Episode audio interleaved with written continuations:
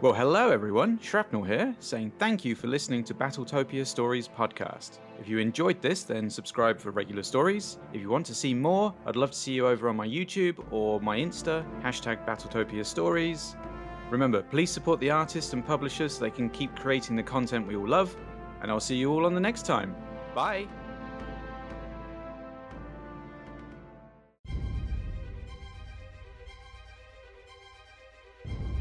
Battletech Dark Age Turning Points Vega by Catalyst Games. Read by Shrapnel. Deep Delvers Inc., mining site XA12, aka Camp Kerwin. Outside Jalangin, Vega. Prefecture 1, the Republic of the Sphere. 30 November 3133. Chaos reigns. The legionary fell. Curls of oily smoke, remnants of a gutted gyroscope, trailed from a jagged hole over its heart. Matthias Vidar felt no joy in that. This is the Colonel. Stand down. Remember your oaths. Matthias Vidar knew his voice was full of desperation and tinged with regret, which probably did little to help his case. But he had to try. He was sick of killing his own men. A roar engulfed his cockpit as a loyal Balac screamed past, its heavy machine gun spewing out round after round of hot metal. The pilot was a natural, duking and weaving between the massive mounds of tailings left over from the mining operations. It didn't seem to matter to the pilot that his VTOL was taking fire from all directions. In a flash, the Balac was through the chaos, banking around for a second pass. Matthias stood on the crest of a small hill some 20 or 30 meters from the main entrance to the Kerwin mines. His Hellstar was nearly intact, with just minor armor damage incurred during the initial mad rush to safety when the conflict had begun. If it hadn't been for his self appointed bodyguards, it would have ended right then and there. Now, he stood apart from the heart of the battle, defending himself whenever one of the traitors got too close, and trying in vain to reason with his former troops when he had an opening. Please, He broadcast again. you are soldiers of the Republic. You have a duty to this nation, to this world, and to me. Stand down. But he knew in his heart this time would be just as futile as all the rest. Colonel, they're not going to listen. That was Singh, the pilot of the Shockwave standing to his left. It had been Singh who had saved him when Major Yannick started this fight. Singh and the two warriors at his back. I still have to try, Jared. Yes, Colonel. Singh was a good kid. Hopefully, he'd survived this mess. Matthias turned his attention back to the battlefield. It was nearly impossible to tell any more who was on which side. He easily picked out Per Yannick's battlemaster and watched as the Major triumphantly punched his metal fist through the cockpit of a one armed ghost. The lighter mech's limbs jerked as the pilot inside was crushed into paste. Over by the water tower, a Yasha was in pursuit of the Balac he had spotted earlier. It was a graceful, deadly ballet that the two aircraft danced, with neither pilot able to get the upper hand. Any other time he might be tempted to simply sit back and watch the display of aerial skill. To his right, he saw four purifiers tearing their way past the armor on the leg of a blade and slicing their lasers into the Myanmar's inside. Hamstrung, the mech faltered to one side and crashed to the ground. Three of the battle armored infantry leapt away before it struck, but the falling blade reached out and slapped at the fourth, sending it spinning hard into a nearby outcropping. Every one of the dead or dying was a Republic warrior, a member of Vega's planetary militia. Dead ahead, two Bellonas charged towards Matthias's vantage point. He sighed at the waste of it all and steadied his Hellstar to meet the oncoming hover tanks. He watched as they drew nearer, meters counting down in his HUD. Matthias had no desire to kill more of his people, and he knew he had to give the crews every opportunity to change their minds and their course before he opened fire. Remember, lads, we just want to cripple those tanks. Only use deadly force if absolutely necessary. Two voices signaled their acknowledgement Singh and Doslik.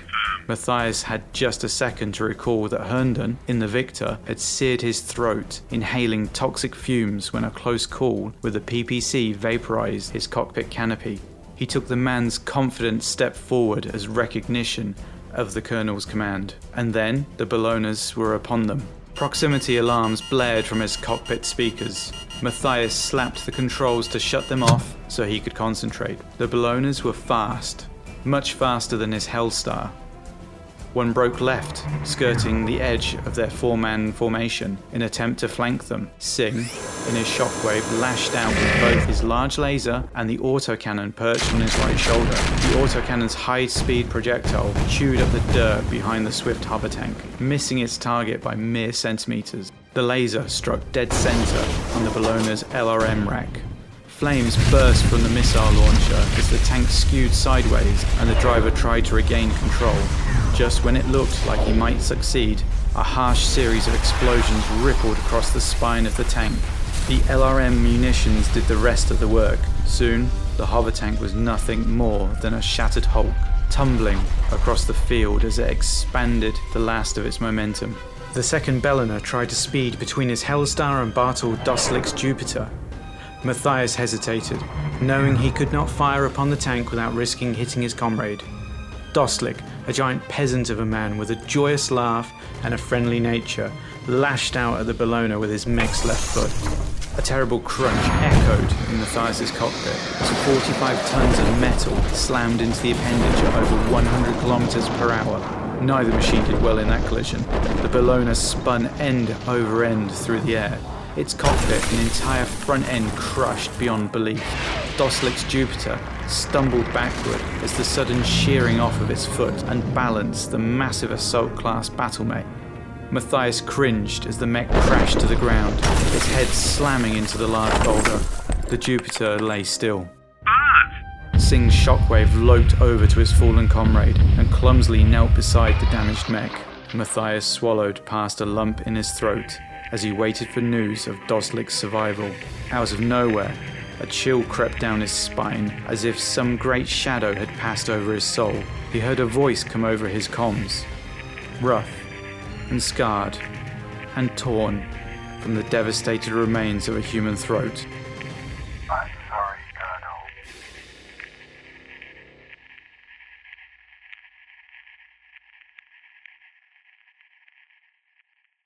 Well, everyone, that's the end of episode five. I can't believe we've been doing this for five weeks now. It's been awesome. I'm hoping that you're enjoying these as much as I'm enjoying making them. If you are, please let me know in the comments below. So, I didn't even know at the beginning of this that the Republic of the Sphere was a real thing because I've had nothing to do with jihad era stuff. I had great fun reading about this, and the Republic of the Sphere just seems like a very King Arthur, Camelot type thing to me. So, I absolutely love it. This takes place after the blackout when the HPG net has gone down. We don't know if these rebels are supporting the new Senate alliance or if they're breaking off their own planet or seceding or they're supporters of the great houses neighboring them because the Republic of the Sphere was set up to be a demilitarized kind of buffer state. Who knows? This is the great thing about short stories. You'll have to fill it in with your own imagination. Remember, if you like this, please give it a thumbs up. If you didn't like it, there's that other button. Subscribe if you want to hear more of these. I am trying to put one out a week. Hit the bell icon to be notified when one is released, or come and visit my Insta and see some behind the scenes stuff and general extra stuff that I'm doing. Thank you everyone for listening. Hit me up in the comments or on Insta if you want to make a request for something, whether that's a hero you want, a mech, or a particular faction. I'm going to get round to all of them, even the Capellans, I promise. Eventually, I'll get there. So, if you want to hear more ramblings of me with added pew pews, then subscribe. And I'll see you all next time. And just remember, everyone no guts, no galaxy. Bye.